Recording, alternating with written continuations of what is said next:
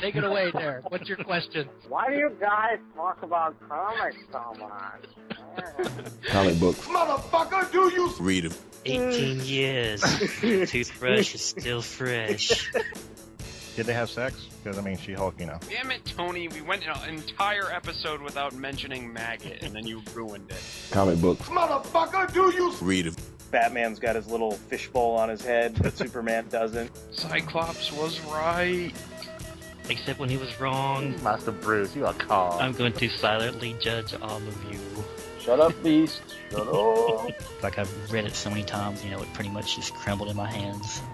Come on, old chum. Comic books. Motherfucker, do you Read them. See, I didn't hate Hellcat until you made me read this miniseries. It was just a joke, but you made it real, Justin. You made it real. I, I prefer my Dazzler singing like Creedence Clearwater Revival songs at Australian bars. Titty discs in But that's what to be known as from now on. Like, I'm going to go into the Marvel Wikipedia and edit that, whatever it is. Doesn't get better than that. Comic books. Motherfucker, do you Read them. Hey guys, welcome back to another Doomtastic Forcerific episode of Fanholes Comics, motherfucker. Do you read them? Hey, what's up, guys? This is Derek, Derek WC. I'm going to be one of your elastic hosts tonight, and I am joined tonight by one of my fellow fanholes. Why don't you give us a shout out and let everybody know who's here tonight? hey, what's up? This is Tony and Rome, Body Slide by two. So I guess we're just doing a, a stories from the spinner rack episode for the most part. We we kind of me and Tony picked some some comic books that we kind of had a jonesing to to bring up and discuss. And I guess per my own rules, this comic I'm about to bring up is a comic that I got off ye old quick stop spinner rack. I, I kind of go into this quite frequently, but I'm pretty sure this was something I got while my mom was in the beauty salon and I you know, walked a couple stores down to the quick stop and got it off the spinner rack. The book in question is The Doom Patrol, issue number 17. And the cover date is 1988. The on sale date is October 25th, 1988. It had a cover price of a whopping $1. It had 32 pages. Robert Greenberger was the editor. The writer was Paul Kupperberg. The penciler was Graham Nolan. The inker was Timothy Dazan. Letterer Robert M. Pin Pinaha. I don't know. I'm probably butchering that. And the colorist is Michelle Wolfman. And I, I'd say like it, it, it's kind of like, hmm, how, how, how do I put this? I don't think I bought this because I recognized the Doom Patrol. I think I was enamored by the whole event type dynamic. Like I think I had never really experienced a big crossover event in comics until Invasion, and Invasion was probably like my very first one. And so I one I was I was kind of looking to see the Invasion First Strike extra logo on the, the various comic books that tied into the event.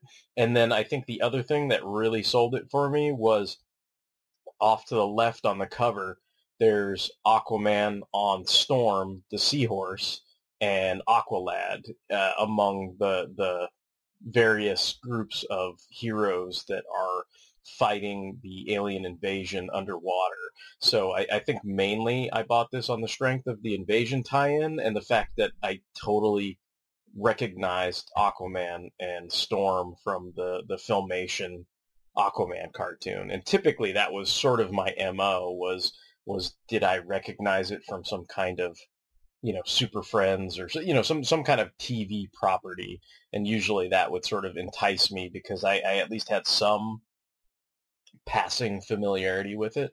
But I guess I'll go into a, a synopsis of the story and then me and Tony can discuss it.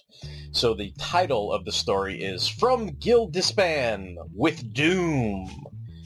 As invasion strikes, the alien alliance attempts to get a foothold near the Arctic Circle by sending the Gil'Dishpan and their mercenaries as an occupying force. The chief concludes that this is where the Doom Patrol is most needed, and the team suits up for underwater combat. Having been slighted by the Alliance in his attempt to gain membership, the Doom Patrol's old enemy, Garguax, joins forces with the Patrol, adding his team of sirens to their forces. The battle is already underway when they arrive, and Aquaman is leading the Atlantean army against the invaders. Dane Dorrance and his Sea Devils are also present to contribute to the war effort. In open warfare, the three groups of fighters clobber the alien infantry through close combat. It's a dire battle full of many close encounters, and the Atlanteans push through many enemy casualties. A large number of other creatures of the deep are persuaded by Aquaman to join the struggle as well. Superior fighting and strong teamwork turn the tide into victory for the protectors of the Earth, causing the Gil'Dishpan to rethink their strategy. They plan to activate their ship's fusion reactor, incinerating the heroes at the cost of their own troops.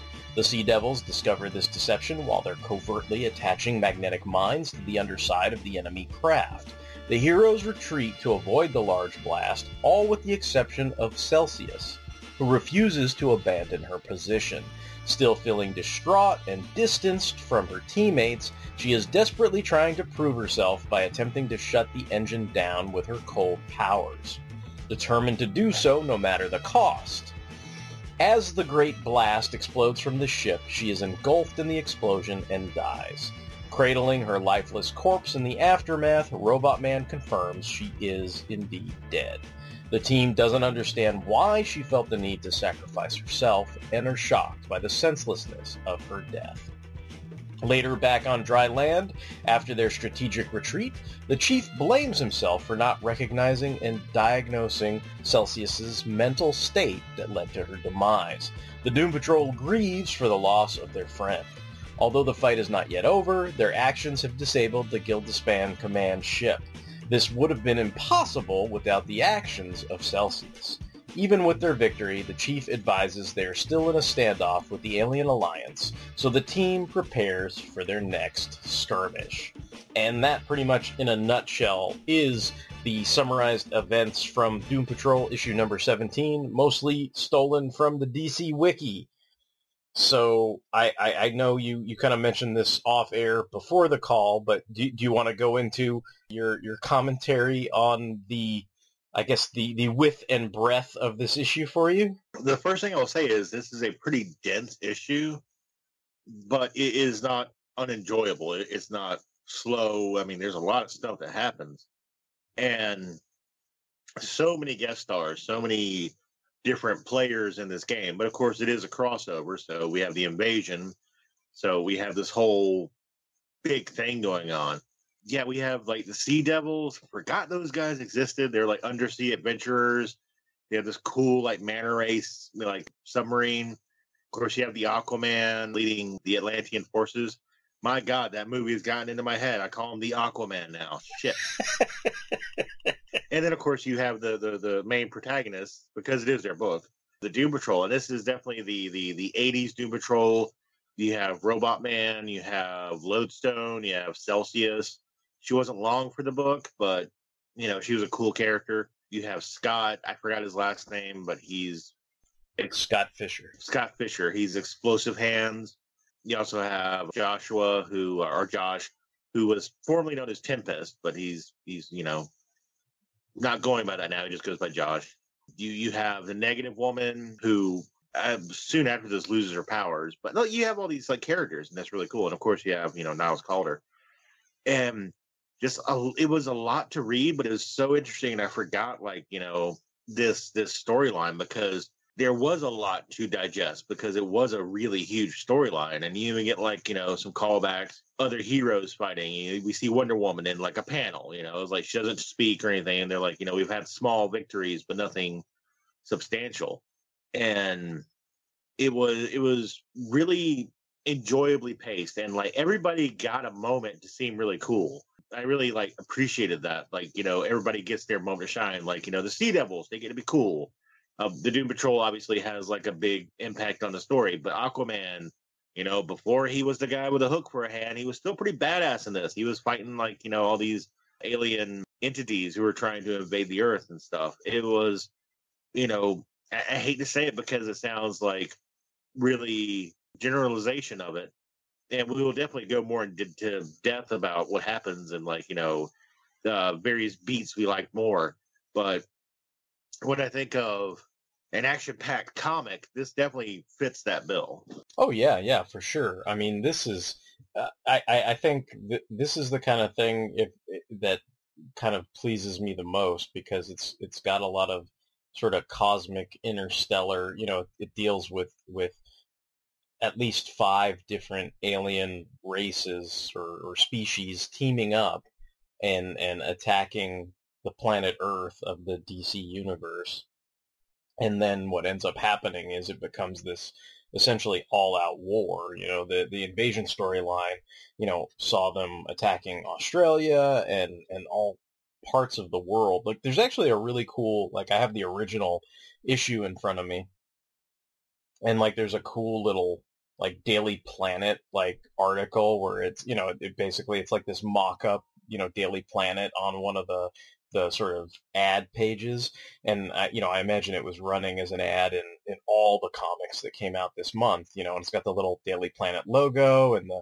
35 cents, and the issue number is MXLLLV. You know, and it's got Invasion First Strike, and then it's got like these six different locations, which basically point to the various first strike tie-in issues. So I, I, don't know if I can remember all this, but it's like you've got like the the South Pacific that tied into the Firestorm issue, the the New York City Metropolis or New York City slash Metropolis location, which tied into the the Justice League International issue, and then you've got the the third location is Paradise Island. So then I I think that partially ties into Wonder Woman and I think Captain Atom, and then Metropolis is listed uh, in that as well. So then you've got of course like you know the the you know Superman issues of the time where like he's dressing up as gangbuster and all that kind of stuff.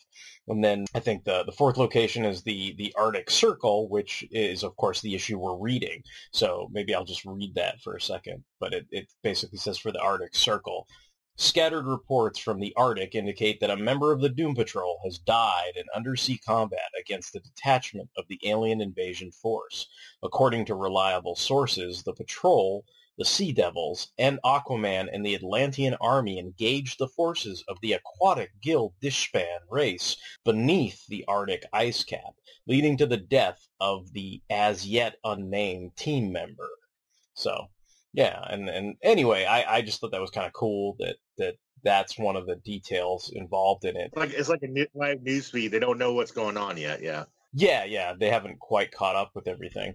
Like you said, the the writing, it, I mean, it is it, it is very dense, but I I think it's it's well done. You know, like this is Paul Kupperberg's like a classic, you know, kind of comic writer. You know, and, and it seems like even though this is somebody's first issue, and it was really my first issue of the Doom Patrol. I mean, I I think it does a good job of it, it doesn't do the the Claremontian thing of like giving everybody a little like title card and telling you what their name is and what yeah. their powers are, but he does a good job of inserting all that into the story. You know, like if you didn't know who Garguax was, like you figure out pretty quickly, like he's the uh, arch nemesis of the Doom Patrol, and he's he's an asshole. he's slighted. yeah, well, not only that, but he's he's he's kind of like a fat alien kingpin or Jabba or something, but he's he's slighted by the other species that that started this invasion. Like in the actual ongoing invasion miniseries, he basically propositions to be invited into the alien alliance and they laugh him away as like just a nothing. And so because he's all you know pissed off over that he basically proposes as mike would say a, a rival fusion between you know the doom patrol and himself. So he he goes to help them you know take out this invading force uh, in you know in the arctic circle I, you know? So so i was going to ask yeah. you um I, I am familiar with invasion um i do know like the the main race that was the the kind of the uh think the dominators dominators were like the main ones and then you had like i, I believe the Khunds yeah yeah and then you had the daxamites The Daxamites were observers, Yeah, but they didn't they- actually they- they- like like in the in the second tied. issue. Some of them fought Superman, but then when when one of them started dying from lead poisoning, Superman actually takes him out of orbit to save his life. And then after that, the Daxamites were like, not only are we not going to be neutral anymore, we're actually going to help Yeah. the planet Earth And they kick off all these other they, they actually kind of help turn the tide too. Yeah, yeah. Um, because it's basically a, a plan of Superman. It was it was um I'm the Thanagarians were part of the the five, and then it was the um Okarian warlords, okay. and then um so is that the five? Because it's the Gil'Dishpan. Oh oh the Durlans was Hmm. the fifth because they a lot of them were like Legion races that that you know I guess current day DC conceivably may not have met yet, but like a lot of these came from the Legion of Superhero Yeah, yeah, stories. the- Like the the- Dominators were first introduced in the Legion. The Uh, the Durlans or the Shape Changers. The race of uh, Chameleon Boy comes from, yeah. Yeah, yeah, yeah. And so they're like the shape changers and everything, and so they're part of the the alliance. Um, yeah, so so and then you and then of course the Thanagarians are you know Hawkman and, and that kind of deal. But yeah, so you you've got this, and the the Gil'Dishpan are kind of like I don't know. I kind of think of them as like underwater like Spice Guild navigators Yeah. from Dune. Like they they kind of look like two way turds or something that like float around in this little They're, bubble. But they're- they're like fried pork rinds in a bubble, yeah. yeah, yeah. But they're apparently like really good at tactical stuff and uh, Oh, they they certainly they certainly think very highly of themselves. I mean, that I guess that was part of it, where you know it's it's one of those kind of team ups where all these species are teaming together for what they consider to eradicate a necessary evil, but they they don't necessarily even get along amongst themselves either. They're just kind of teaming up to take on what they perceive to be the common threat of like Earth's metahuman population and everything.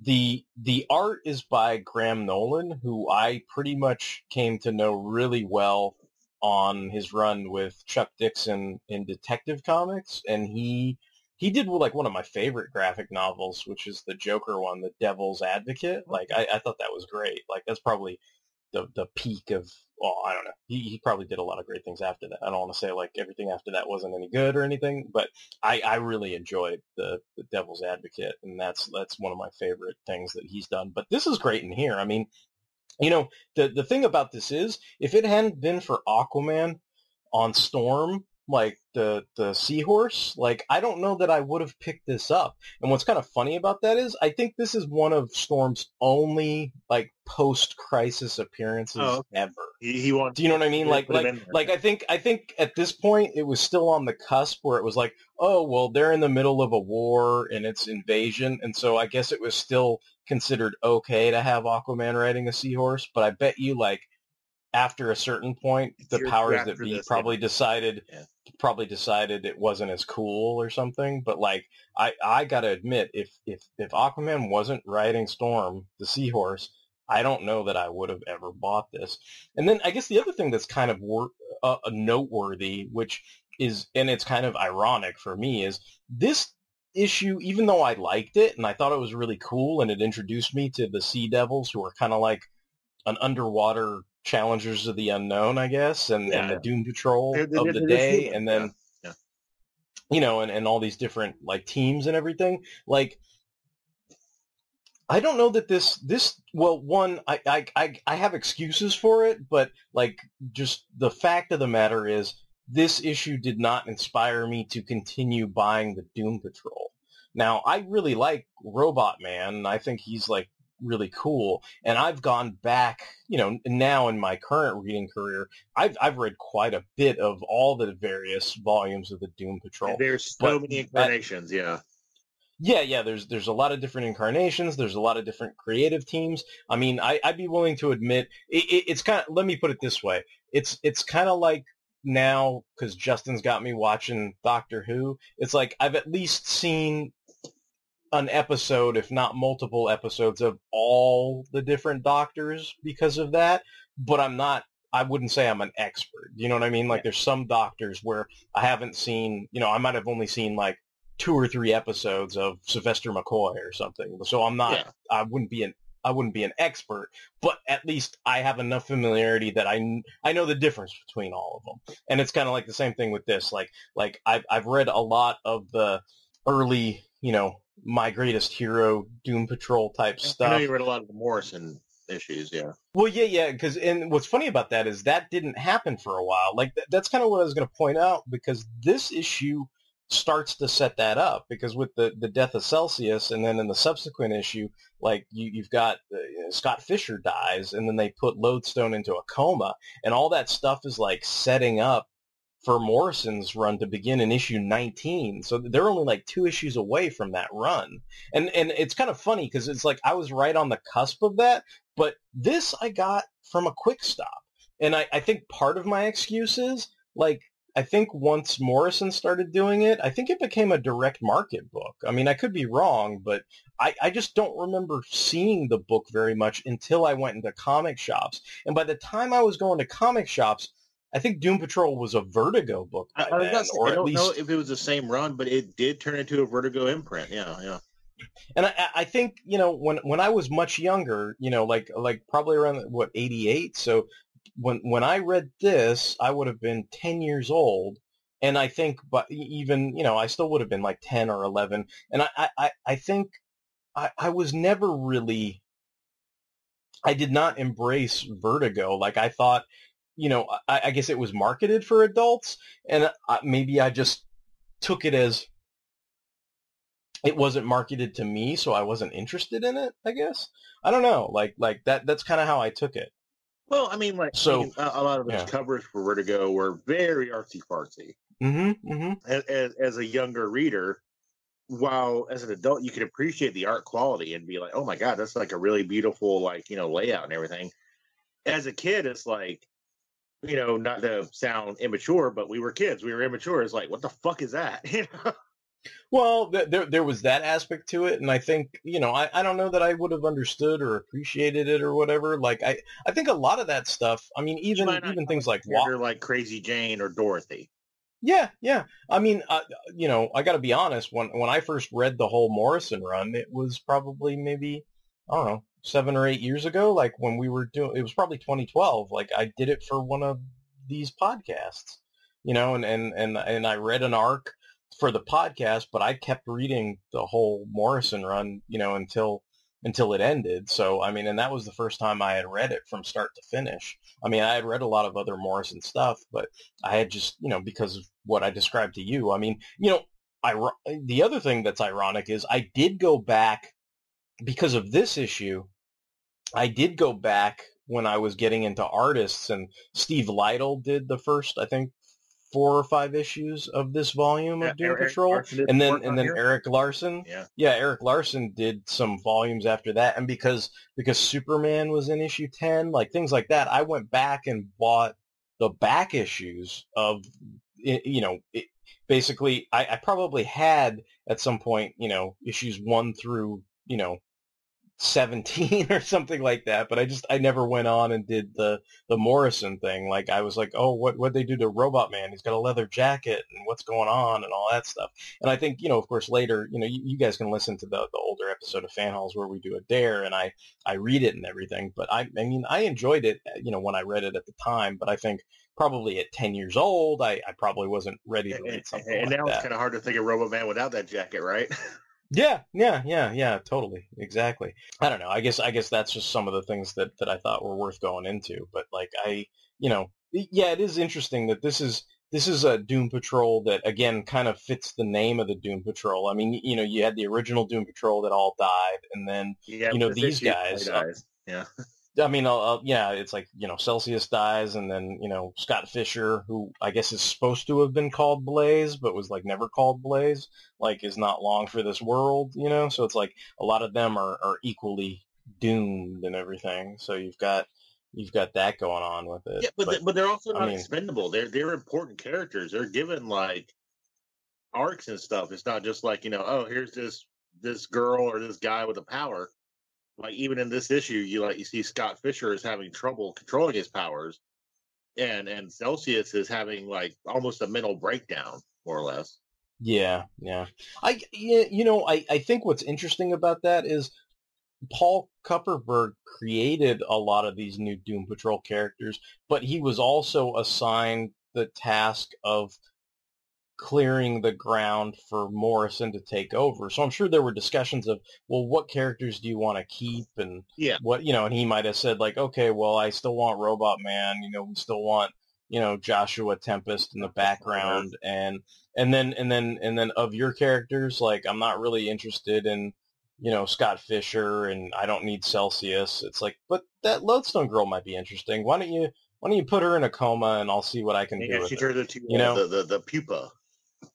Yeah. So so I mean, you know, the, the, it's it, I think the vibe you got that that these are all important characters and that people, you know, the the team cares for one another within the context of this story. I think is also the care that their creator is giving them even when he's sending them off if that makes any sense like it's not it's not a it's not supposed to be a send off for shock value. It's not it's not like Mark Millar's just you know writing some character he didn't create and and wholesale executing them. You know, it's like they're they're kind of getting sent off. You know, There- with there is shock value, but the shock value is because you actually give a shit that they died. It's not just because Mm. oh, dead people. Yeah, yeah yeah yeah. Well, I, well, I, well. One thing I, I am familiar with about Doom Patrol, I am not a huge fan of Doom Patrol. I do like the concept. I have read some of it. I probably read more of the Grant Morrison run than you probably did originally because I did like the RC Farsi like uh, covers when I was younger. One thing the uh, Doom Patrol has always been called is the world's strangest superhero team.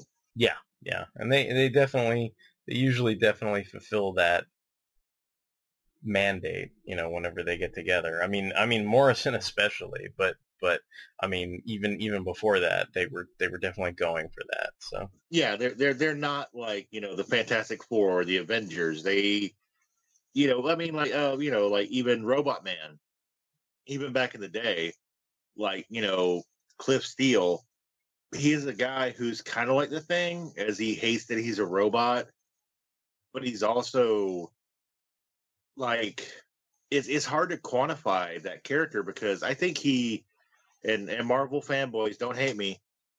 I think he's a better thing than the Thing.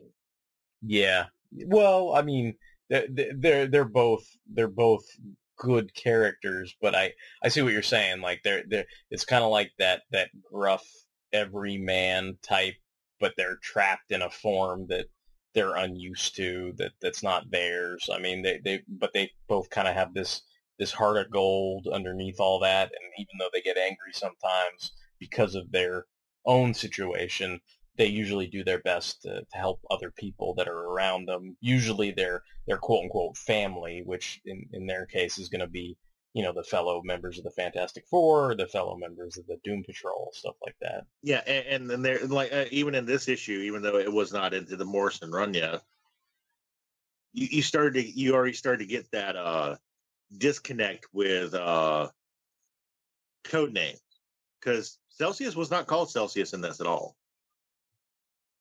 Yeah, they, they, they seem to call a lot of people by their their real civilian names rather than using many code names. Yeah, because Robot Man actually got you know kind of annoyed at the uh, uh Garguax minion, one of the sirens, when she's like, you know, you know, come along, Robot Man, we must do this. And he was like, he he was already not fond of Garguax for obvious reasons, but he was like, yeah, yeah, I know we got to get this done, but hey, don't call me Robot Man. You know, it's like already there. He's like, you know, they're they're they're dividing that line. You know, and Scott Fisher, yeah, he's never called Blaze. He's never called Blaze and and Josh he he had given up the Tempest name long before this issue actually. So that that's kind of interesting, you know. And like even Niles Caulder, they they still call him Chief, but I wouldn't say that's a code name. I'd say that's more like a nickname. Yeah, yeah. You know, he's just like, hey, he's Chief. You know, it's like you know, Robot Man is a code name. You know, I, I think it is interesting though because whereas Doom Patrol does really skew out of the DC universe, even in their their own book, where it's a Vertigo imprint, but they still have ties to the DC universe, you know, because I mean, Sandman, Hellblazer, I mean, those are still DC characters. They're not just Vertigo characters. It it is a little bit interesting to see like you know, even though this had happened for many years before this, before like the Morrison run, like it, it is interesting to see Robot Man and the team because I always consider Cliff Steele the heart of the the the entire team. Well, I mean, he he seems to be the one main constant in in all of these, you know, reboots or or reconfigurations of of the team. Yeah, even if he's not in the first issue, he'll show up later. You know, he's been destroyed a couple of times. It was weird seeing them work with Aquaman or like the Sea Devils. You know, like you probably, I mean, you probably get this in later iterations. Like you know, they did they did have more of a superhero veneer to them, I guess, in this this issue. Yeah, and and I I think in the issues previous to this, I mean, I I guess there's some you know criticism over that there that that this version of the Doom Patrol and and the version that Kupperberg created before that with just you know Celsius and Tempest and those guys like maybe wasn't as what's the right word? Wasn't as you know strange and unusual you know as as the original intent of the Doom Patrol was meant to be. But you know I, I think Grant Morrison more than like doubles down on that. So I think I think it balances itself out, right? Like it's fine. And it's interesting that you mentioned, you know, you're talking about how, you know, certain DC properties, you know, became part of the Vertigo imprint. But even in this issue, like you see the groundwork for all this stuff. It's like Doom Patrol is not yet a Vertigo title. And and in this issue there's an ad for Sandman and that is a mature reader's DC comic, but like you say, it's still it still started out as a DC comic, and you know I haven't read all of Sandman, but I've read enough of it that, to where you know I remember Batman and Doctor Destiny and and Psycho Pirate and John Constantine and guys like that, you know, showing up in the early issues of Sandman, who was obviously influenced by the DC Golden Age Sandman to begin with, right? Who, who, who showed up well? Yeah. Yeah, so so you know it's it's that, that that's how it started out, uh, you know. So so in that sense, it's it's cool to see, you know, like I I, I don't know. I I've always liked it when when those characters are all part of the the DC universe proper and stuff like that. Yeah, yeah. Don't forget your roots. You know, you could do your own thing, but like, yeah, you know, know, know where you came from. I guess is what you would say. Yeah, yeah. And, and of course, like you know, after a certain time, especially in the '90s, even today, honestly, I'm not gonna lie, there is crossover fatigue where it's just like, uh, doing another crossover. And and there's been great crossovers. There's been terrible crossovers, and uh, you know your mileage may vary. But like you know, I, I think Invasion was pretty fucking solid. Yeah, no, I, I definitely agree. I mean, uh, uh, to me, I'm I'm obviously quite biased. I mean, to me, it's like you know, you never forget your first, and I, I think that one was one of my big first like real time crossovers that I was you know getting as it was coming out, and I thought it was like the greatest thing ever. But I, I think it holds up really well. I mean, I think I think most of the tie-ins make sense. It's it's you know essentially it's a a wartime mini series and and an event and then it makes sense that you know the tie-ins all deal with different locations of the invasion on the planet. So it, I mean, it, it just, you know, it, by design, it makes sense that you would have all these events spilling into other titles because it's as massive as to affect the entire planet.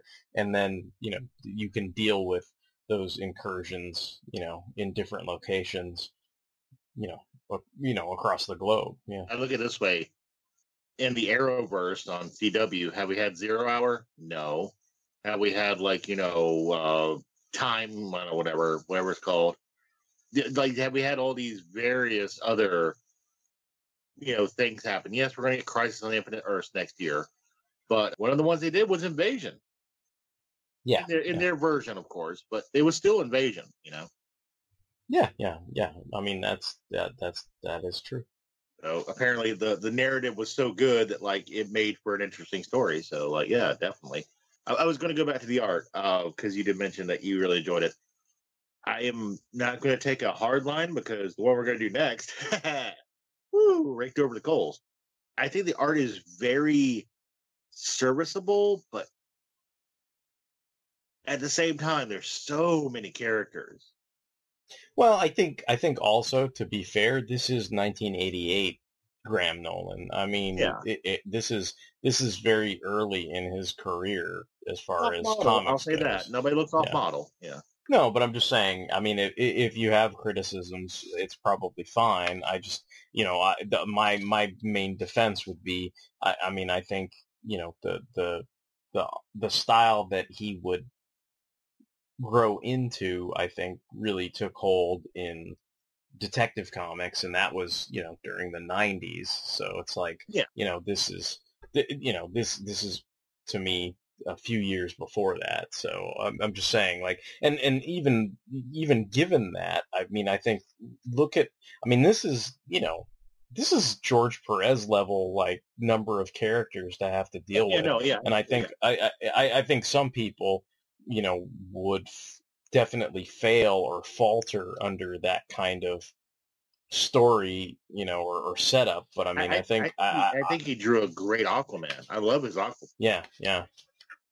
Yeah, it- Robot Man looked a little bit off sometimes. Um, let me put it this way: like you know, it's I, I have nothing against Erik Larsen, but you know, I, I, I, I I'm glad it was Graham Nolan doing this than than Erik Larsen. Well, I, I- think with Erik Larsen, it would have been more punchy. It would have been more like Mhm, in your mhm. face. But as much as I like Erik Larsen, I think he's a very talented artist. I don't know if he could have done the sequential storytelling to the degree that we saw it here. I'll, I'll, I'll say that. You know, like because everything did flow really well.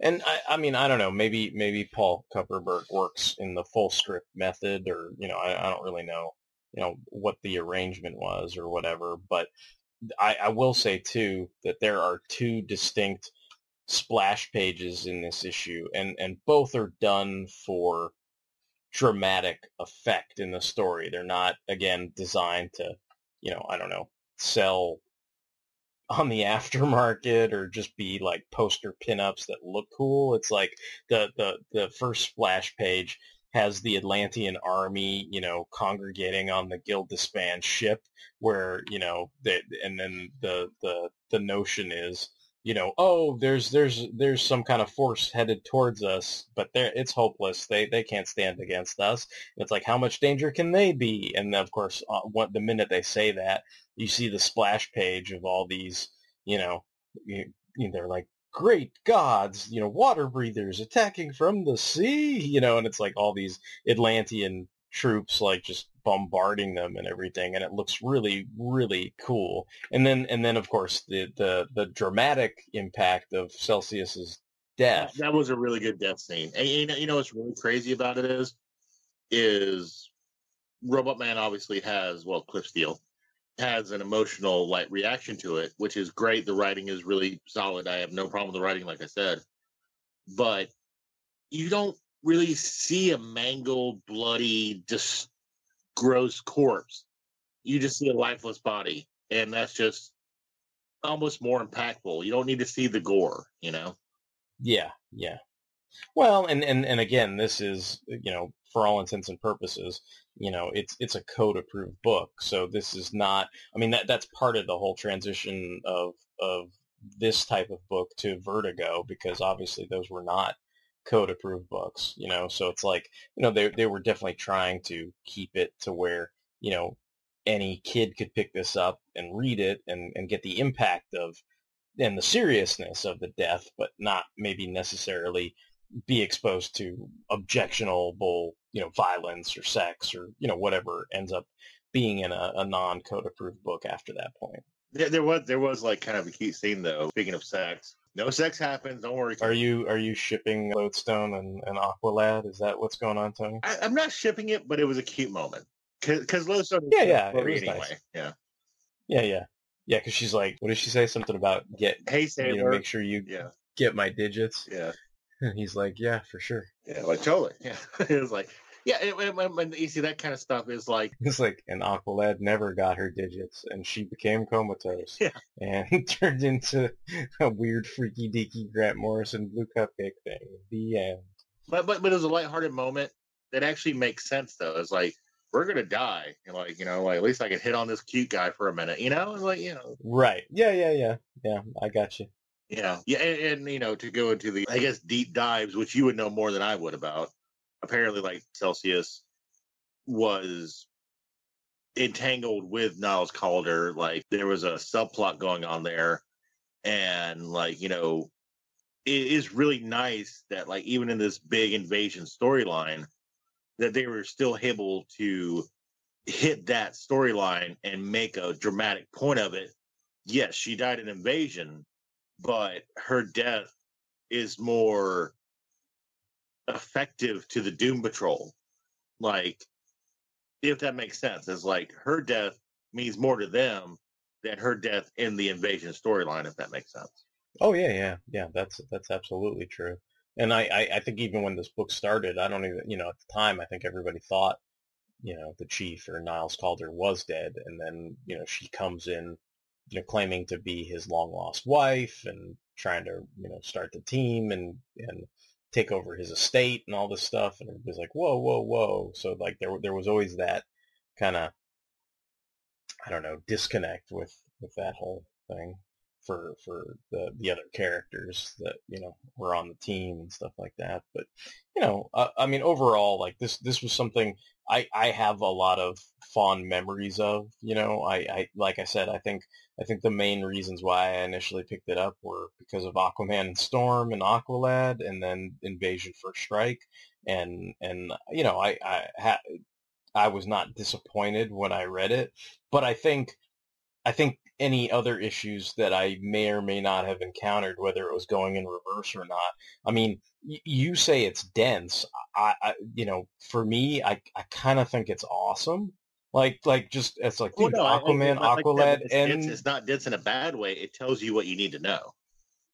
Yeah, yeah, but I mean, to to me, it's just like, oh, like it. I guess it's that that notion of I was, you know, I was new enough to comics to where all these characters teaming up together was new and exciting, and it was like, you know, yeah, I'm paying a dollar for a comic, but look at how many, you know, look at how many heroes I'm getting. You know what? It's like essentially, it's like it's like what, like three teams, you know, like sort of right. It's like Aquaman, Aqualad, and the Atlantean Army is one team, and then the Sea Devils is one team, and then the you know the headliners of the the title, the Doom Patrol, and you're just like, this is this is super cool. Like you get like so much, you know, jam packed into one book, and it's super awesome. So, yeah, I'm, Well, well, I, I told you when I was reading it, like you know, I am I am very familiar with the DC history, even if I haven't read all these characters. You know, I I, I, I try to be aware of a lot of things that are happening because you never know when a crossover is going to happen.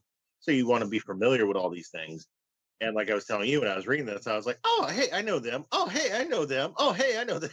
yeah, yeah, yeah. You know, it was like, "Yeah, yeah, I clapped. I guess maybe." You know, You you should tell the listeners what you said to me about War and Peace, though, and then we can transition into the the your your issue. I think. Yeah, because I, I mean, I, I did pick my issue, and I, I do think it, it is enjoyable for what it is. But yes, yeah, uh, reading this issue of Doom Patrol was like reading War and Peace compared to reading the next book we're going to read, which was like reading a brochure. 'Cause- Act now. yeah, Get your complete set. would you would you like to read my newsletter? We can send it to you for free. Good afternoon, Mr. President. Sorry I've been away so long. I won't let you down again. It's finally here, coming to the Fire and Water Podcast Network. General? Would you care to step outside? It's Superman 2 Movie Minute. Chris Franklin and Rob Kelly are back to discuss 1980's Superman 2, five minutes at a time. Superman faces his toughest challenge when he squares off against Lex Luthor and three villains from the planet Krypton. Superman 2 Movie Minute, proud member of the Fire and Water Podcast Network. Man, this is going to be good. Gosh, uh, I guess I guess I should go into it, huh, Derek? Yeah, yeah, yeah. Let's do it. All right, my book, and I'm ready for the hate as far as what's going to go ha- go down, is X Force number one, the ongoing series by Rob Liefeld as the artist. The cover date is August 1991. It is drawn by the extremely talented artist Rob Liefeld. written by Fabian Nicieza. How do you say his name? You say it better than I do. Nicieza. Fabian Nicieza, who is actually a very good writer, so no hate on him. This was picked up at a spinner rack by me, even though it was still in the uh, poly bag with an exclusive X Force card with cable. Yeah, this was this was the era, man. There were there were five different trading cards in this, and they were all poly bagged, and we were all stupid. Well, I don't know. I was definitely stupid. Like uh, many of us were stupid and bought like all five of them. yeah, yeah, get all the cards, man. yeah, I had to get all the cards, even though it was the same fucking comic. It's like, oh, this sold like you know a billion copies. It's like, yeah, because we all bought like five of them. That's why it sold a billion copies. But whatever. Anyway. I, I, will, I will go to a short synopsis from my brains because unlike Derek who does research, I like to go off the cuff. We we encounter the X Force going to the Antarctic. They're going to infiltrate the Mutant Liberation Front base. They storm in and, and do some Liefeld shit. Big muscles everywhere. they do Liefeld shit big muscles everywhere, lots of fighting. Cable is, I guess, commanding his troops. They kind of do their own thing. Shatterstar encounters the the first wave of non-fodder troops that Cable calls them the the the Liberation's fodder. We have Reaper, Wildside, Forearm, somebody else. I don't know. Fuck it. Uh, kamikaze. Kamikaze. Yeah, he doesn't do shit. That's why I forgot him our good our good friend Shatterstar, who who is actually from the same dimension as Longshot. They have a, a brutal fight where Shatterstar cuts off his hand, but he does not kill him because that's not what he do. He'll just let you bleed out, I guess. the the morality in this is not only questionable; it's like super confusing to me. But we'll we'll discuss that later. Yeah, yeah, yeah, yeah I don't get it. Unfortunately, Cable despite all his tactical knowledge and being a military man, is caught into the forearms of Forearm, the the most literally named villain I guess ever, because he's got four arms. But it's okay though, because Thunderbird's younger brother, Warpath, is able to deliver a knockout punch.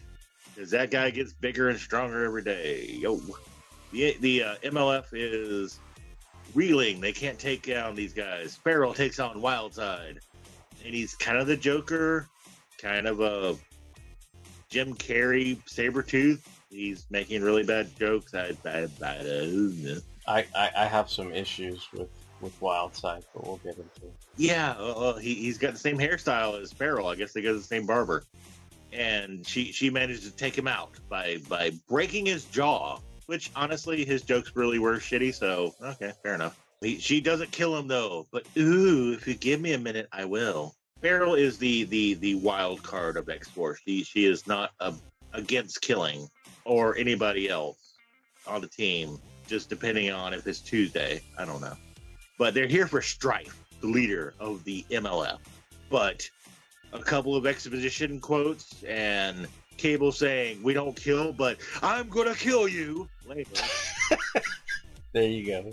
That's that's that's what you have a tough time wrapping your head around. Yeah, I was like, wait, you just said we don't kill, but you're just like, oh, I'm gonna kill you. Well, well, well. Cable's exact words are, "You you can kill in self defense, but not for sport." And basically, he's saying, "Don't kill this guy." And then all of a sudden, Strife shows up, and he's like, "You're dead." End of story. You know, and I'm just like, "Well, wait a minute. You're just telling Feral not to do that shit." Like he's clearly not, uh, you know, it's, that's not. he's leaving. Like, it's like he's trying to go away. Like what? I don't understand. Yeah, Zero, who we find out later in the series, no spoilers, who gives a shit, is a robot who can teleport. That's how that works. But it's a win for X Force, I guess. So we, we, we go to, God, it's so convoluted how everything goes down. I'll, I'll just go how I remember it we we, we GW Bridge, who, who's talking about stuff in the Antarctic at some point. But our main thing is going to the Trask compound, where X Force is now making their their hidey hole, and they've they've upgraded it. It's, it's looking pretty cool and everything. They have Cannonball talking to Cable, and he's like, "Hey, you know, subjective ideas. And he's like, hey, yeah, I know. I know how things go. I don't kill people because I want to. I just do it because I have to. And shut up. And he's like, I respect you more every day. I'm like, all right. You have a bad father figure image of him. So Domino comes down and she's like, you know, what you doing? And he's been working on like their transport.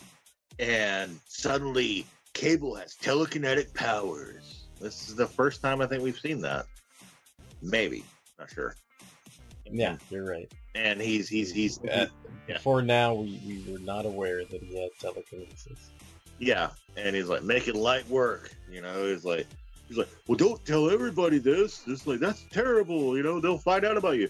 And he's like, just after saying to Sam, all you had to do was ask. Like, I'll tell him what I need to tell him. I'm like, the fuck are you on, dude? Then we get a nice little side story with Roberto da Costa, who was previously known as Sunspot, but he's joined his, I don't know, Tinder roommate. I don't know. It was like Gideon. Well, he's, he's supposed to he's supposed to be his his mentor. Yeah, I mean, yeah. I, I don't know. They they were trying to go for something. I, I always felt like this was never quite.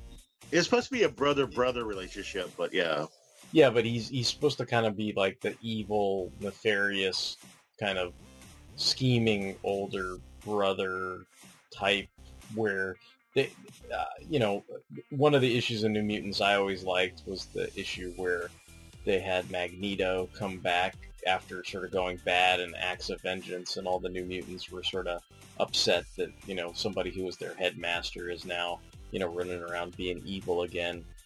And Magneto has this really cool line where he's kind of like, you know, oh, you know, one day you'll all see my point of view. You know, you'll all come and join me. You know, and and Bobby, you know, is like, I'll never, you know, I'll never join you. You're crazy. And he's like, you boy, you will be the first. You know, and, and then it made him even more pissed off. And like, even though that never happened, because I really wanted it to happen, just because it was cool line, you know, but I, I, I always kind of took it as Roberto going down this road with Gideon is kind of fulfilling that prophecy. Yeah. You know, like sort of sort of going down a darker road than than the other New Mutants ever would have. yeah. And then he turns into Reignfire later. Nobody gives a shit. Remember Reignfire? He was on a pog. But the the whole idea is Gideon is a businessman first and foremost. So they're going to the I can't remember his name. The the Junka, Junka, Oh, Ar- Ariana Yankos. Yankos. I'm, Yeah. I'm guessing. yeah, right? buyout. Yeah, it's, it's got a J, but I'm, I'm guessing it's Ariana Yankos. Yeah, uh, they're going to buy out her company. And they arrive, and Gideon is, is smarmy with the uh, receptionist, secretary, assistant, whatever. And Roberto's like, no, no. They enter the boardroom, and she's already got guards, and also Black Tom. Because why not? Why not? And he affords them. We got we gotta we gotta gotta set up that X Force Three Spider Man team up. yeah, well, yeah, yeah, that's coming later. Yeah, a couple issues. Black Tom, if any of our listeners don't know, is, is frequently paired up with his good friend Cain Marko, the Juggernaut, and he's also Xavier's, not Xavier's, but uh, Banshee's cousin. You you'll have that. He informs them that they're going to do a hostile not takeover rebuttal, I guess. Well, it's like eh, I guess to prevent her company from being taken over, they're now taking them hostage and like trying to basically extort money from other people so her company doesn't go under. However that works. I mean, I don't know how that's legal, but okay. Yeah, uh, and we'll have that. So you know that that's where we're li- leaving this clip. It's like the, the the Federal Trade Commission's like, yeah, that's totally cool. Like Yeah. they, they extorted some money and they, they paid off their debts. It's fine. buyout, terrorist hostage situation. Totally cool. Yeah, yeah. Money's fine. Yeah, that's fine. That's cool. And then we do go back to GW Bridge, and he, he's at the Antarctic base, and you know the, he's getting all the info, the intel. He's a Shield operative at this point. He, he talks to Nick Fury. And you know what? Yeah, yeah, I'm, I'm, I'm not gonna lie. Uh, Liefeld doesn't draw a bad Nick Fury. Granted, he doesn't have any feet in this like image, so that's probably why. Well, he had he had some experience with that. What if Wolverine was an agent of Shield, which is actually a pretty good issue. So Yeah, exactly. So you know, like, like he, he's not too bad with uh, Fury. Fury does give GW Bridge. By the way, his name is George Washington Bridge. Fuck off. Um, See, I, I, I- have mixed feelings about this. Like, I, I kind of think like, you know, the the six pack, as they'll come to be known, are a bunch of goofy ass characters, which, you know, GW is a member of. But there there was that weird part of me that was thinking of, you know, the Ultimates Nick Fury and like the cinematic Nick Fury, you know, played by Sam Jackson, and then just thinking if they ever introduced like GW in the cinematic universe, it kind of like diffuses like because I I- feel like you know other than you know Gabe from you know the the Howling Commandos who went on to become an agent of Shield, I was like I, I feel like GW is like the most prominent Black Shield member I could think of, and then I was just like oh well, but now that doesn't matter because you know Sam Jackson, you know like so I was like oh well, and, and part of me was thinking oh that that's probably too bad, and then the other thing I thought of was when they because for a long time we're talking about like Vertigo and and DC and how they sort of eh, separated their characters and everything. Like for a long time, the the Punisher titles kind of just got you know put into this you know Marvel Max, you, you know, much like the Vertigo stuff, like its own little separate, you know, kind of I don't know, uh, mature readers imprint Same or whatever you want to call it. imprint. right? Yeah. Yeah, well, I mean, I mean, to some degree, that once they were in those Max books, it was almost like it was a separate universe because Kind of like Marvel Knights, yeah. yeah, well, no, not not even just like an imprint, like completely separate in the sense that like Punisher did not typically interact with Was, was that you know the other the the other part where he was like elements of, of- no no that, i guess what i'm getting at is that you know he, he fought human traffickers he fought you know criminals like you know but he was not going to go after like say the kingpin or uh, you know the owl or you know he wasn't going to like walk down the street and bump into psycho man from the fantastic four or something It, it's it like was like they, the they Nolan kept Batman, where Batman can be Batman, have Batman villains, but he's not going to fuck with Superman. Right, and and they they were just keeping him in his own little corner pocket and everything. And when at some point, I, it was right around when Mark Millar was doing like Civil War or whatever, like like that they they sort of reintegrated Punisher back into the Marvel universe.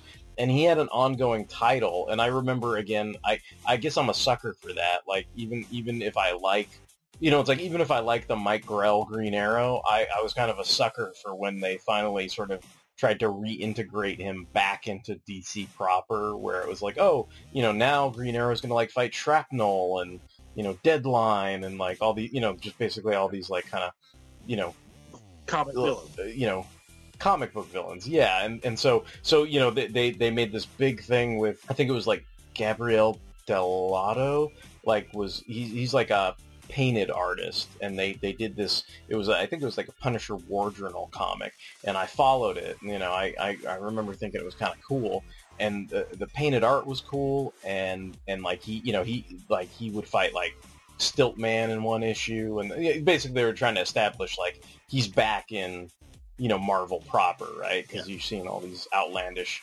guys. You know, I think he fought with a rhino in one issue. Like, you know, basically like there there were a lot of things that were going on where Frank Castle was, you know, actively engaging with, you know, Marvel universe supervillains and stuff. Marvel but the, the, you would say.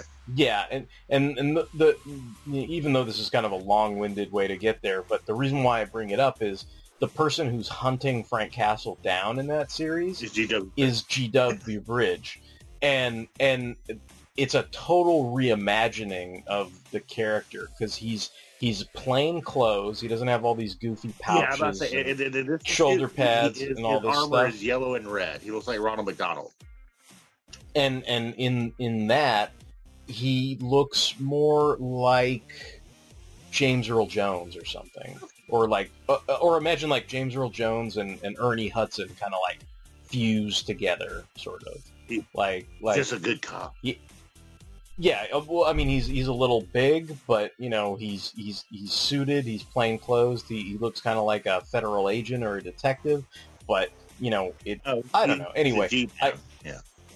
yeah, and and I guess uh, I I guess th- that's just a long-winded way of saying you can even make like lemons or you can even make lemonade out of lemons. Do you know what I mean? Like if, if, if this if this Ronald McDonald looking version of GW Bridge is the lemon, like like like somebody eventually did make lemonade out of it, and I thought it was really good. So that's that's all that's all I was saying. Yeah, and, and the character isn't bad. He, he wants to hunt down Cable. He thinks he's a, a possible threat, and you know he has a history with him that we'll find out more as the series goes on. He's not a bad character, just man, that's a terrible name. But well, this this ends though. This this first issue where we're getting a, a new X Men subline of uh, a team, the the more I guess you would say hardcore and maybe take no prisoners depending on what issue or what panel. I don't know. Fuck. Kill sometimes, but only let me kill if I want to kill. God, he was Arrow before Arrow was Arrow. It ends with Yeah, he was totally he was totally pulling your yeah, right. G.W. Bridge says, We're gonna call in Department K and Weapon X. And you think you know what's gonna happen. you don't know what's gonna happen. Yeah, that guy's name is fucking Kane. He's got a fucking God, he's got he's got a fucking fan for a hand. He's like, Oh, he's gonna cool me off. Nice, okay. Sorry if I Okay, ruined issue so- two, but No, no, no, no. So, so, so we we've kind of gotten through the uh, the the escapades of what happens in issue one. So to start with, I just want to say, Liefeld's pretty famous for swipes. So I, I can't let this slide. The 'cause swipe. This was something I did. This was something I didn't realize for a long time. But the first two pages are actually like the layout is shamelessly stolen from like the new Teen Titans 39. yeah. So if you if you if you look like mo most of the panels are not like one for one, but like the the Titans are, are about to bust in on I, I think it was like the I think it hive was or the something Hive. like that. And and and so the the image of Cable like yelling is like an image of like Dick Grayson going like "Go Titans" or you know whatever the fuck he says, right? And then and then that opening double splash page with all the X Force folks, like that. I mean, it's not again, it's not one for one for everybody, but like Cable's kind of in the same pose as as Robin, Dick Grayson, and especially Feral looks kind of like she's almost flying around like Starfire is flying around, and then everybody else is kind of strategically positioned, and I wouldn't say is identical, but the layout is definitely aped from that issue. Yeah, it, it, it- it's definitely a, a roster uh, image. Yeah.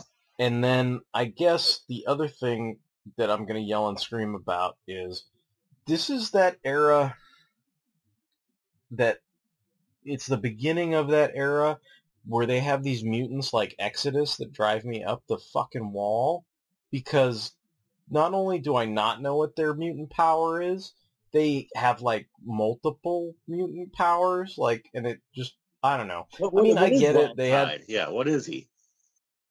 Well, see, that's the thing. Like, Wildside is not only is he a saber tooth type, you know, guy with like claws and senses and all this other stuff, but like supposedly, like the reason why he has all the clown bullshit, I guess, is like he's some kind of like low level telepath who hypnotizes and confuses his opponent. You know, like like I guess you're supposed to be like distracted by him because he He'll, he'll bring he out makes the wild side. Yeah, it's like he he makes you like all like you know kooky kookadoo or some shit, but because he's got some kind of you know projection, you know limited range projection that makes you you know like trip out or Yeah, something like that. And I'm just like, yeah. But then yeah that's that's kind of like my problem is like i mean i know later morrison introduced the concept of secondary mutations and i guess you could attribute it to that but i i don't know it's just like it's annoying to me because i'm like well pick a power like why why it's like how can you have like seven powers and stuff like that and to be perfectly honest like i was trying to figure this out and then it drove me crazy because i was like well what are reaper's powers exactly He's got a sickle. Is that his power? He's got a fucking sickle.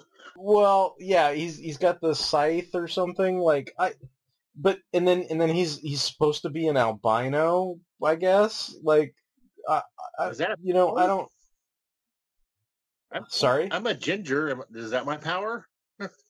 yeah, I don't. I mean, I, I don't know. I don't get it. Like, I'm not really sure. And then and then I tried to research it, but because he lost his powers during M Day, where like Scarlet Witch said no more mutants, the damn entry says he doesn't have powers anymore. And then they don't tell you what his fucking powers are. So I was like, I don't know, dude. I don't know what his fucking powers are. I give up. Let, let, let, us give it up to forearm. He has four arms and he's really strong. That's it. And and and and we know what his power is. He has four arms, so I'm I'm totally cool with that. I I also want to say I don't know what the hell Shatterstar cut off on that page where he chops off Reaper's hand, Right. but it's like that hand has like two pinkies on either side, and there's no thumbs. Like That's, what that's the fuck power. is going He's cut on? off. He has like eight fingers. I was like, what is going on? Like, what mm-hmm. is going on with that hand? Oh. It's like it's like he it, Rob Liefeld started drawing the the right hand being cut off, and then realized he drew him cutting off like the left hand, and then quickly like just ended up drawing two pinkies instead of one, and then it makes me even more confused. So I don't I don't know. And you know what? I, I hate to say this, listeners. Just just bear with me. Deal deal with like the truth I'm putting out here. Stripe has a, I guess, a a aide named Thumbelina, who, as far as I can tell, her mutant power is to be a short, fat midget. I think she like bounces around or something. Like I think she's supposed to be like bouncing boy or something. Okay, well that that'd be okay. That'd be okay. I, I, I think that I, I don't I don't know this for a fact. I did not look it up. I didn't look it up and find out that Scarlet Witch took away her powers, so she has no powers. So we're not going to tell you what her actual powers are, like with Reaper. But but I, I think her power is to like you know eh, eh, to to, to bounce around. and and, and and to your point, why why I forgot him. Kamikaze apparently has the same powers as Cannonball. He's he's a blasting. Oh, I'm I'm in, I'm invulnerable when I'm a blasting. Yeah, but he doesn't. He didn't do That's his shit. power. And I'm like, why? He seems Well, the most powerful. Why he didn't do shit? they they totally like they like the minute he shows up with the the the mutant liberation front 4 like you never like he disappears after that like like not even not even like he disappears on the same page tony Yeah, like they never miss him again. it's like he he's in panel two, and by panel four, at the end of the page, he's gone. Like, and he never comes back. It's like it's like Kamikaze is fucking Wild Side's imaginary friend. He's there in his mind. Yeah. I don't know what's going on, but yeah. And then, dude, can I ask this? Like, this is this is like so they can uh, pretend like there's backgrounds in this issue. Like, what do you think of the like the like Empire Strikes Back like computer layout backgrounds, like with all the different like like colors to to feign that there's a background? a like, you know what I'm talking buttons. about? I mean, Yeah, or, or or or it's like it's like it's like what do you they reading? have wh- wh- what's that game the, the the one the electronic game is it Simon Says Simon, yeah. yeah Simon right like it looks like they have like a wall of like He's Simon buttons Tetris blocks. yeah or some shit like and and then and then those are like all over the place so it kind of looks like it, it looks like the rainbow like imagine if like the the in Bespin like when Luke's walking up the stairwell to Darth Vader but imagine they're like all different kinds of colors instead of just orange or whatever like that's kind of what the backgrounds look like and I was just like I mean I get it it's a cool way to pretend like they drew a background but Yeah. I was just like, I guess, I guess I'm just noticing the tricks. Well, well, you know, just, so. just just just to be that asshole too. Like when the uh, MLF four come out, there's no way those motherfuckers like fit through that one little doorway. Were they in a closet? what the fuck? yeah. Like the doorway's not even big enough for forearms. He's he's taller than the closet. Yeah. So then, and then I, I kind of want to. I mean, this is probably because they did not did not know these things at the time, like, or they were not planned. But as far as like for some story content, like you described how, you know, Sam's having a conversation with Cable as he's repairing their their plane or whatever it is. Their bathtub, yes. They they go into a bit of backstory about Tyler. Tyler, and and it's interesting because, to my knowledge, and I may, I may be wrong about that because it's all kinds of complicated X Men bullshit, so I could be totally wrong. But I, I know for sure in the Fox Kids cartoon, Tyler was his son. It was his I'm son. pretty- Yeah, he like he was like a son. Well, in in this dialogue, he tells Sam it's a misconception by Richter. He says he, he he says he he was like a son to me, but not my flesh and blood. But then in later books, the woman Cable gets with gives birth to Tyler, and then there was that whole thing where he becomes Genesis and goes evil and goes off with Strife, and then Wolverine kills him, and then like That's how Wolverine Cable was like, pissed. at him back.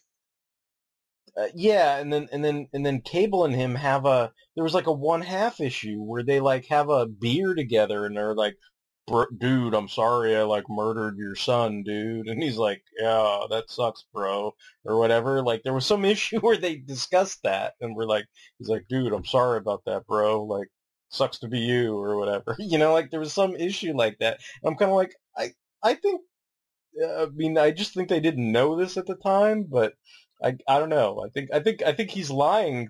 I think he's lying to Sam. Like I don't I, I but I don't know. You just had to ask. Yeah.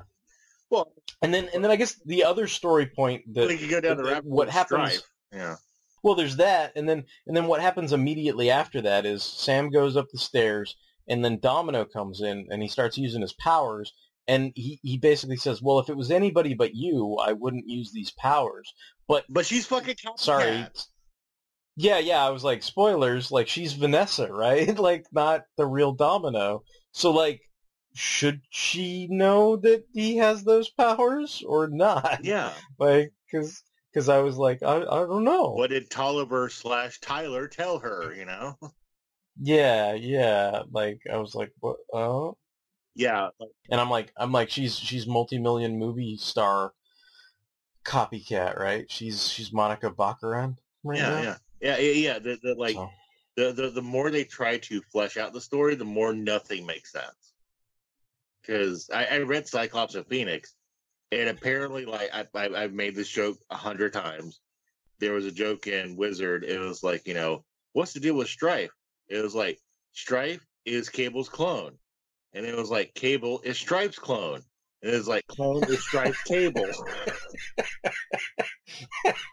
yeah, yeah, yeah. That's all. That's all. Yeah. Don't don't don't tell me DC's confusing when you got to explain cable to somebody. So. Yeah, it's just, it's crazy. I will say though, and then and, like you know, I I I will stand by my guns on certain things.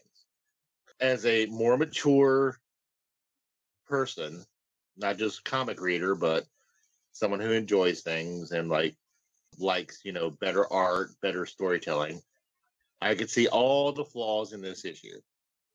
The reason I wanted to bring it up is because fuck yes, I was that stupid kid, and I loved X Force number one when it came out. I thought it was. Oh yeah, kid. dude. I'm not gonna. I'm I'm not gonna lie about any of this shit. I I bought this. I bought fucking Youngblood. I bought fucking New Mutants. I was trying to think like X Force. By this point, I was pre. I I had discovered comic book stores, so I bought like a five pack with all the trading cards poly bag from the store. Right, like I bought a set where they had all five of them like you know bundled up or something that you could get from the store. So I did that but I'm trying to remember, like, I know uh, some of the New Mutants issues I bought from quote unquote the spinner rack, but I think the only reason why I did that was because not not because I didn't know about comic book specialty shops, but because they were so popular that they sold out at the comic book specialty shop. So like New Mutants 87, that was like the first appearance of Cable, or like 98, the first appearance of Deadpool. Which I like, actually got I'm pretty- spinner rack. I don't know how. Don't yeah, I'm, I'm I'm pretty I'm pretty sure I bought those at spinner racks because they were kind of banged up and had like dents and creases. They were not, you know, nine point eights on the CGC or whatever. Like they were a little beat up, but like I that was the only way I could get them because when I went to the the specialty shop, they had long since sold out of those Oh, yeah. issues. But because because there was that delay, like usually usually if you went to a spinner rack and you knew about comic book specialty shops, everything on the spinner rack was kind of like a month behind. So Yeah, it was like or two if, months, if yeah. if new yeah, and if New Mutants 87 was sold out at the specialty shop, you could kind of like go to some of the spinner racks and stuff. And I, I want to say I got New Mutants 87 from from like a 7-Eleven or something and was like I could be wrong, but wasn't it like a, a McFarlane cover with finishes?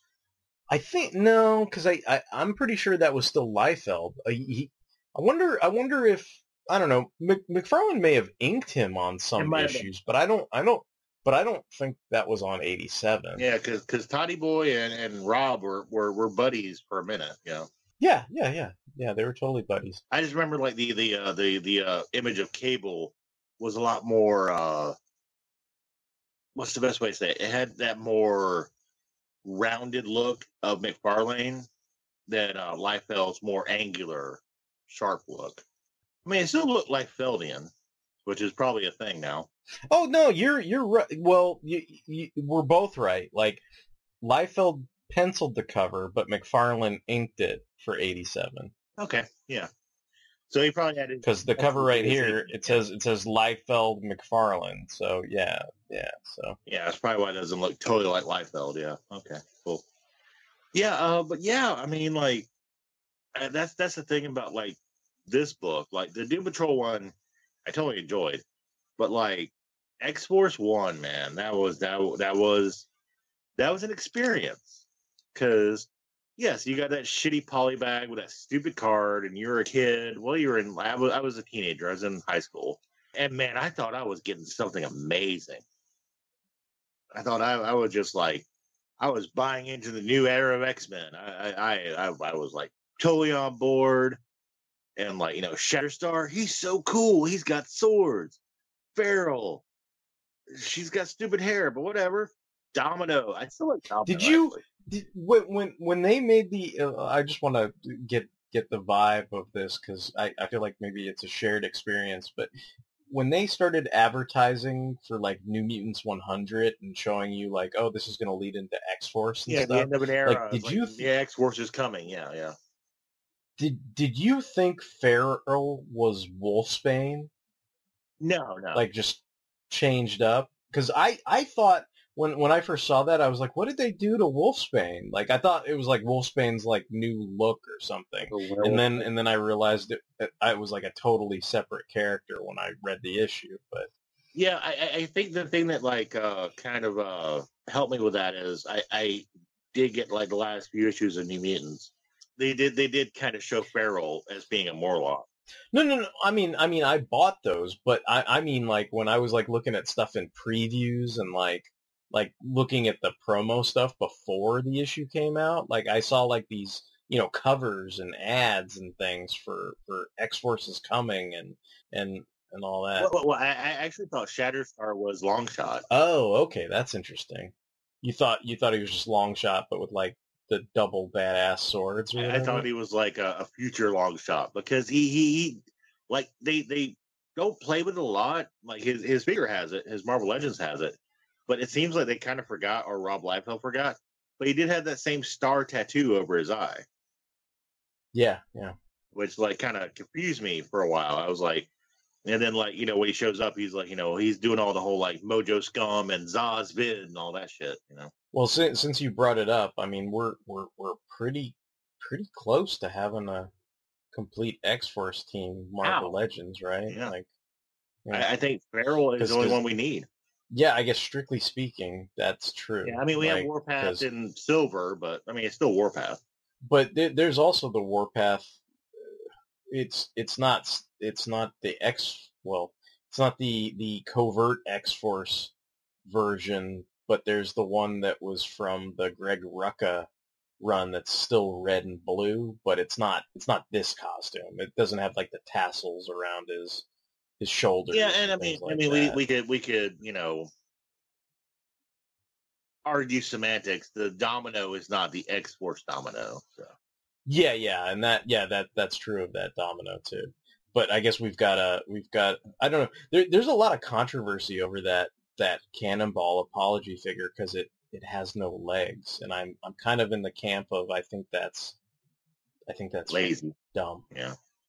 Do do you agree or? Um, if it was a base, like I I know we're getting Hydro Man. Is that Hydro Man just got the water fists and stuff?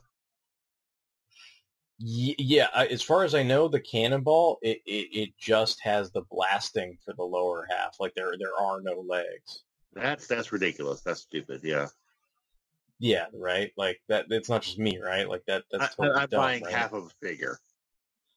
Yeah, like so. Yeah. The boom. boom I mean, I'm. I'm excited. I'm excited that we're getting a boom boom, but but yeah, I, I do kind of think that's and and it would be nice to you know, like you're saying, we would pretty much have a version of all these characters except for Feral, or you know, like we said, Boom Boom is coming, and you know, Yeah, so- and, and and you know when you were like one of your big things is like when you say they do apology figures, nine ten nine times out of ten they hit out of the park. But with Sam is like we do have the shitty Toy Biz version, but the motherfucker's got legs. You know, I think I think that's technically Hasbro, but they used like the Ghost Rider Toy Biz mold on Oh. it or something, so that's why it looks kind of like a a Toy Biz figure. Yeah, yeah, but but still he, he has legs. He he has legs, yeah. It's like uh, how can you get rid of that one because he's got legs? I mean, yeah, I it's like if you want like a real X Force, you know, it's like, eh, yeah. But you know, you know, we're never gonna get If if you uh, we're never gonna get the MLF. We've got Strife. yeah, I don't I don't know that I really want the MLF Me to be honest, but you, you, you know me, I'm, like I'm a I- big, big sucker for uh, the Sinister Syndicate and the uh, Serpent Society. I'm good on the MLF. Yeah, fuck them. not, not, not a big thing. Yeah, I, I, will. I, I guess I, I should, you know, ask you if there's anything else you would like to talk about on the X Force issue number one. No, I, I, I, think I think I said what, what I need to say about it. I mean, I, I will be upfront, like like we talked about. I mean, in the moment, at the time, like w- you know, we reveled in this kind of stuff. It's, it's, it's, it's a time capsule. Yeah. Yeah, and and as much as I poke fun, I mean, okay, right now there. I don't know if you've seen this or not, but it it it made me lose. I think it melted my brain. But like Liefeld did like some kind of cover or a variant cover for like a current issue of Justice League, and then I posted that that mm, you know the the the line of dialogue from Full Metal Jacket where Arnie Hammer's like, "What is that? What the fuck is that?" You know, because I was like looking at the Justice League thing, and I was just like, "This is terrible, dude." Like, I, I mean, and I don't mean to be mean, like, but it's just like, dude, like that cover, like so bad. But like this, like uh, you know, yeah, we're making fun of it, but there there's some affection there, you know, for for some of the stuff. And and I I, I would I'll say sometimes I'll defend, you know, or at least kind of go, hey, look, Liefeld's got a lot of enthusiasm, like. I, I think he likes drawing comics. You know, it doesn't matter that it's not anatomically correct or that he forgets what eye the the the the, the scar is on and what eye the the glowy eye is on, and he forgets which which arm the cybernetic arm is on. Okay, whatever. What, what- what a chest looks like. Yeah. You know, okay, fine, but you know, th- th- there is there is a strong passion and a love for comics, and at the very least, if you're reading comics and you like comics and you're listening to the show, so I assume you do, at least you and Rob Liefeld have that in common, right? There's no denying that. Like, no matter what you think of his style and you know whether things are anatomically correct and all that other nonsense, like at least you share a passion for comics. Like, at least you have that much of a uh, of a common thread, right? So that that's all. That's all I'll say. and, and- I'll- I'll give Rob Liefeld this. There has been controversy about who created who, and and you know what? I'm not going to get into that. I don't I don't feel the urge to. But at the end of the day, when you think of certain characters, you, you do think Cable, you think Liefeld, you think Deadpool, you think Liefeld, and you know what? Warpath, you kind of think Liefeld because he was introduced when he was drawing it. Did he was he the creative influence behind that? I don't know. There's a lot of scuttlebutt. I I'd I'd argue like Yeah, there's a lot of Warpath showed up before way before X Force. So Yeah. but but I'll I'll go to bat for Deadpool and Cable. I mean, at least at the very least, he is, uh, you know, a, a co-creator with other parties. You know. Yeah, and, and and Deadpool is one of the most popular characters right now. Cable, not so much, but Cable is a fun character. I mean, like people have taken that concept and done better things with it. Sorry, Rob. Me and Derek, really, really, really big X Men fans. That's certainly true of Deadpool too. I Yeah. mean, you know, Deadpool was just a knockoff of Deathstroke the Terminator, and people like Joe Kelly made him into something really awesome. But Yeah. Yeah, but I mean, and, and, and you know, to be perfectly honest, as much as I rag on like Jeph Loeb all the time, I think his his run on Cable is probably one of the best things I've ever read from Jeph Loeb. But that's probably because I don't have a lot of strong opinions on Cable, and and and what he did was he just took the character, ran with it, and also kind of like we were talking about with that Punisher War Journal run, he just integrated Cable with like the larger Marvel universe, where he wasn't just isolated to his his own little mutant corner of you know fighting the Mutant Liberation Front or whatever you know evil mutants were out there. Like you know during the the Loeb run, like he did fight the Psycho Man, like he did fight like he I think he went into like the microverse at one point, and you know like they they really like Loeb really tried to you know kind of give him the world tour of like the larger Marvel universe rather than just the isolated X corner of the universe, which I thought was kind of cool. yeah, Deadpool went to space and was part of an extra dimensional like Wolfram and Hart for a minute. so yeah, yeah, like th- those characters were good ideas. So I mean, like, is Liefeld a brilliant, awesome artist and creator? I would say no. But is he enthusiastic and does he love comics and did he hit upon some good ideas? I would say yes. So X Force One, definitely a pocket of what people wanted at the time. I wanted it, Derek wanted it, and that that's basically that was his job. Because I think X Force at one point was one of the highest selling comics for a while. That that that X Force number one was the. I mean, I think McFarlane when he did the ongoing Spider-Man broke the record after that, and then I think Jim Lee's X-Men broke the record after that. But at the time, X Force number one was probably the highest selling comic there ever fucking was. So, I mean, you know, and it's like if you, I mean, yeah, you can sit there and poke fun at it all day long, you know, and and we are and we did, but at the same time, like you, all you motherfuckers bought it. Like you know you Exactly. bought it. Otherwise, it wouldn't be so fucking high selling. So fuck off. But yeah. Anyway. Yeah, we all we, we all drank the Kool Aid, and you know what? We we drank it and we enjoyed it. yeah, end of end of rant. You all drank the Kool-Aid, motherfuckers. Phew! Another great show wrapped. Sure was. Now, uh, time to move on to our serious business. Time for the monthly team meeting. So, Team WFD roll call, activate. Host Mike. I'm here, bro. Webmaster Doug. Hey, everybody. Tech support Rifty. Huzzah! It is I, Rifty. A sentient Twitter account Wilfred. Hello, humans. And me, other host, Paul. Okay, everyone present. Now let's look at our upcoming schedule because we've got some big things coming up. I think our first order of business should be the new segment. Thoughts? Is the new segment about my triumphant return to your world? What the fuck? Holy sh!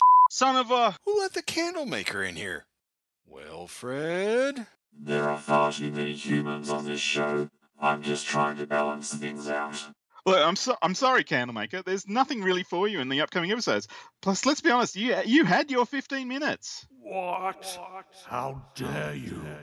I'm King Candor.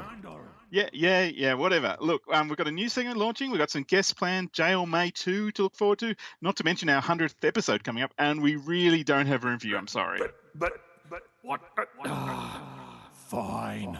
Whatever. whatever. You mortals and your show show suck. Oh, yeah? Well, we might suck, but we can still blow you out, just like Dorothy the Ape Face Girl did. Yeah, in your face, King Candle. Oh, ha ha. Very funny. funny. Bye, losers. See you in hell. Man, that guy was a jerk. Waiting for Doom, the world's greatest Doom Patrol podcast, available on iTunes, Stitcher Radio, and Podbean.com. Image Comics, formed in 1992 by several creators unhappy with their current place in the industry. So they band together to make a new comics company for a new generation of readers. Creator owned mutants, cops, black ops government agents, demon possessed, and they are going to be the greatest comics ever.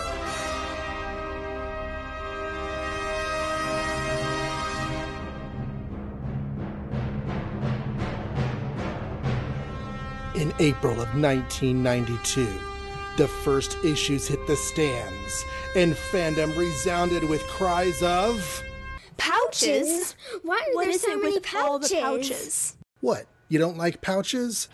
All the Pouches, an Image Comics podcast, is one fan's exploration of those early years of Image Comics. Youngblood, The Savage Dragon, Spawn, and more, with maybe even a few pouches along the way. So come give it a listen at johnreadscomics.com. That's John with no H, just so you can spell it right.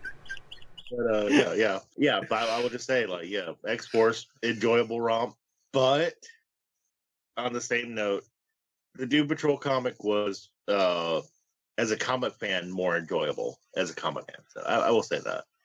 Yeah, I, I, I mean, you know, I just, I, I was jonesing because, you know, I'm, I'm watching the current DC Doom Patrol show on the, the, the DC online thing, and I really enjoy it. And I think especially, I mean, this will date it or whatever, but I don't really give a shit.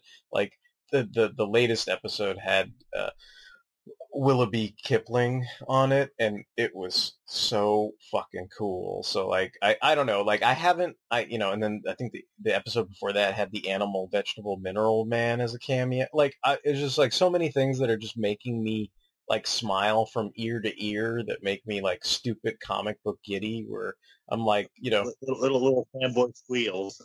Oh yeah, yeah, you know, there's like I clapped when I fucking saw the animal, vegetable, mineral man. Like I know that, and it's like, and it, it's like it's super obscure too for me. Like you know, so like, but I know that, and so I clapped, and it's like I, I don't know, I get like stupid excited about stuff like I, that, I, and I, I think one of the best episodes of the Teen Titans was with Doom Patrol. So yeah, I agree. Yeah, yeah, yeah. So, so you know, if eh, you know, anyway, I was I was kind of enthusiastic and excited about that show, and when this opportunity arose to pick a sort of a a randomized issue of a comic book, I, I, I guess I had Doom Patrol on the brain, and of course that issue of Doom Patrol fits within my standards for a spinner rack comic because I got it from a quick stop, and that that's mainly why I brought it. And it's fun to talk about about X Force with you. I mean, you know, it's like that. You know, obviously, yeah, it's not it's not going to go down in history as the the most well created, crafted storyline and or you know comic art ever. But I mean, it, it is historical. I mean, it's significant. You know, it's it's it's one of these like blockbuster tentpole, you know, summer blockbuster movies that you know everybody came out in droves to see. You know, like it, it might not be you know it's not going to win any awards or Oscars or whatever. You know, it's not going to win any Eisners for comics, but you know, it certainly you know made a huge ass impact on the comic book landscape, and and you know, it it is kind of you know something that I think like Tony and I admitted, you know, that we you know we were we were super on board for at the time. So in that you know it doesn't doesn't hurt my mind to to revisit it. It's like it, it- you know, but I can sort of look at it with a little different eyes and kind of my my enjoyment now is it, to me looking at that issue of X Force. It's like I still have a sense of, of nostalgia and enjoyment for it, but also It is totally nostalgic. but yeah, but yeah. but also I kind of treat it like when I would watch like old episodes of the Filmation He-Man, where I kind of saw it through a little more humorous lens than I would have when I took it super seriously when I was probably like 13 and had raging hormones or whatever, right? So that's all. when X Force One came out, I was balls deep. I gotta say it. That's that's that's my catchphrase, I guess. I think everyone is balls deep, man. They they just don't want to own up to it. no, no. Oh, oh, oh, own your privilege, motherfuckers. We were all balls deep in X Force. Acknowledge it, own it, live it, breathe it, love it. All right. So that is going to wrap things up for tonight's episode of Comics Motherfucker. Do you read them? We hope you've enjoyed listening to this episode. If you want to check out the backlog of our episodes, they're going to be over on fanholespodcast.blogspot.com. If you want to send us some angry emails, you're like, you're totally full of shit. I'd never read X-Force, ever. You can send us angry emails at fanholespodcast at gmail.com. In addition to comics, motherfucker, do you read them? We have all kinds of other shows. We've got the Fanholes podcast proper. We've got Justice, not entirely dissimilar to Lightning, which is a Thunderbolts podcast. We've got Big in Japan, where we talk about anime. We've got Mobile Suit Mondays, Toku Thursdays, Transformers Tuesdays, Sentai Saturdays. So we hope you consider checking out all those other shows. We can be found on all kinds of social media. We're on Tumblr, Twitter, Instagram, Facebook, and we appreciate all the likes, hearts, retweets, shares, and etc. that we receive. And until the next time, this is going to be Derek, Derek WC, signing off. This is Tony. I'm gonna look at a box of Crayola crayons and be like, yeah, that's a computer.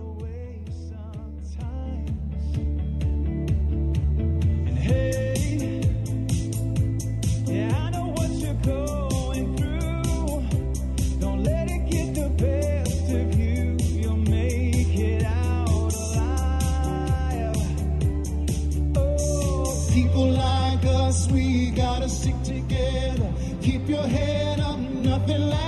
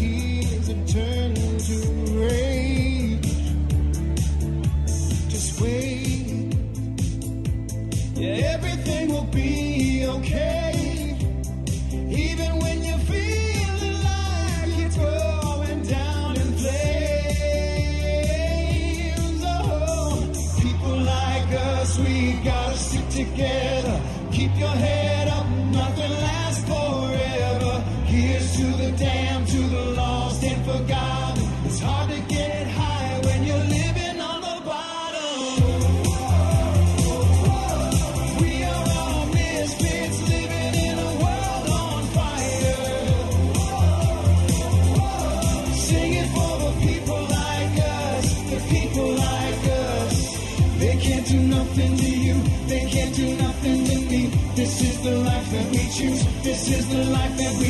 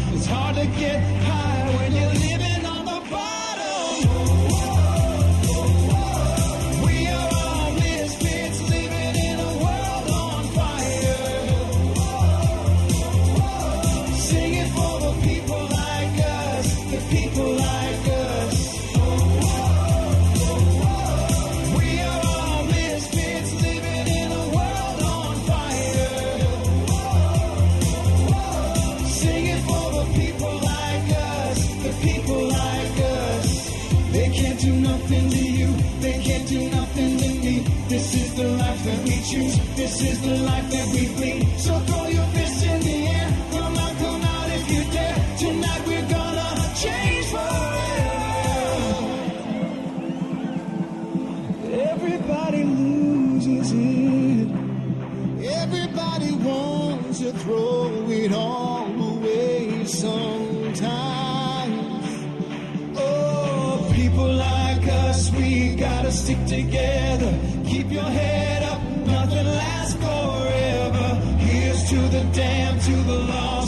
Lost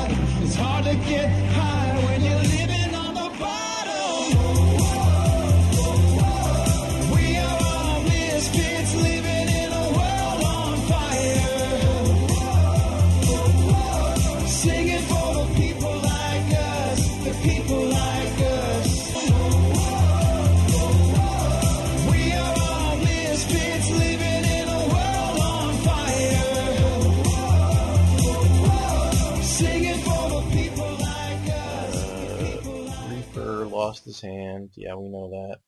He got Yeah, a we know that. cybernetic. He got a cybernetic implant for a hand, and then he lost the other hand. Oh, Shatterstar cut off both his hands. That's funny. He would lose. he would lose one of his legs. Talking to Shatterstar.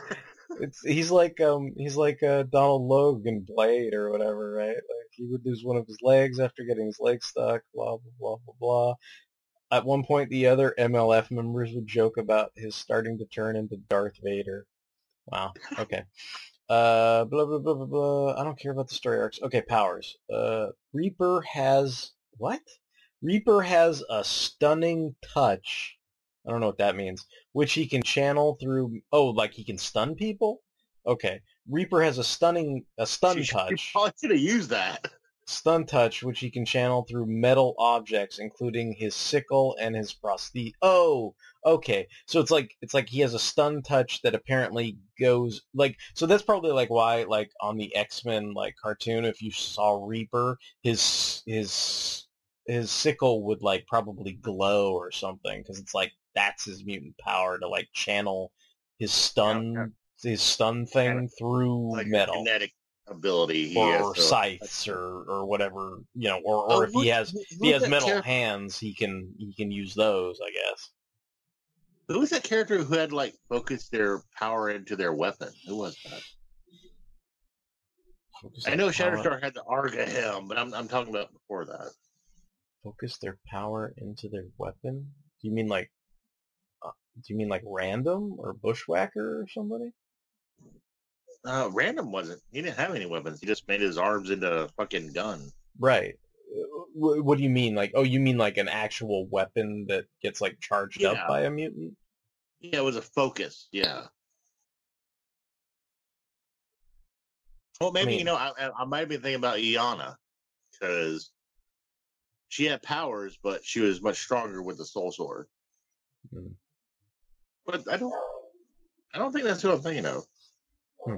I don't know I was I was thinking there was like a character who like like they had to have an object to not Well, use your meat well- power, but like it would it would focus into it. mm, i mean gambit charges things up but Yeah, it doesn't have to be cards, but yeah, like yeah. I remember when he charged a basketball and threw it at somebody. God, I can't remember who that was. It was like or are you thinking of like Psylocke or somebody no, it was it was actually like a well, like the it was like a a, a well what's word? a fetish. A fetish meaning like they could use their power not to the fullest extent, but if they had that item, they could use their power more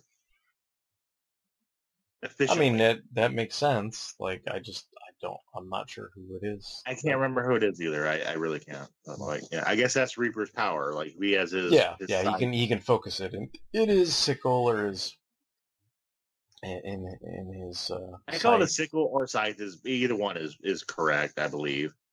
One, I think scythe would be better because I think scythe is the long handled version.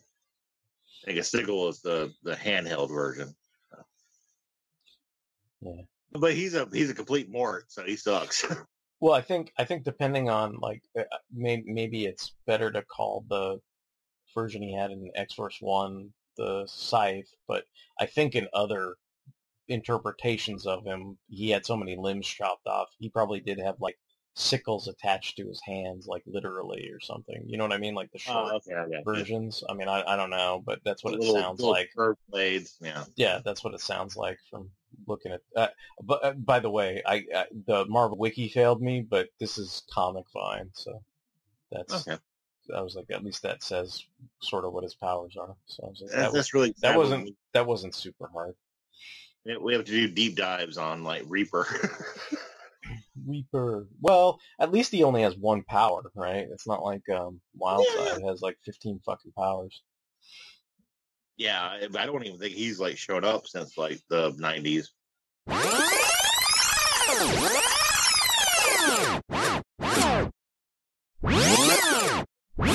Well, I, told you when I was reading it, like you know, I am I am very familiar with the DC history, even if I haven't read all these characters. You know, I I, I, I try to be aware of a lot of things that are happening because you never know when a crossover is going to happen. So you want to be familiar with all these things. And like I was telling you when I was reading this, I was like, "Oh, hey, I know them. Oh, hey, I know them. Oh, hey, I know them." Yeah, yeah, yeah.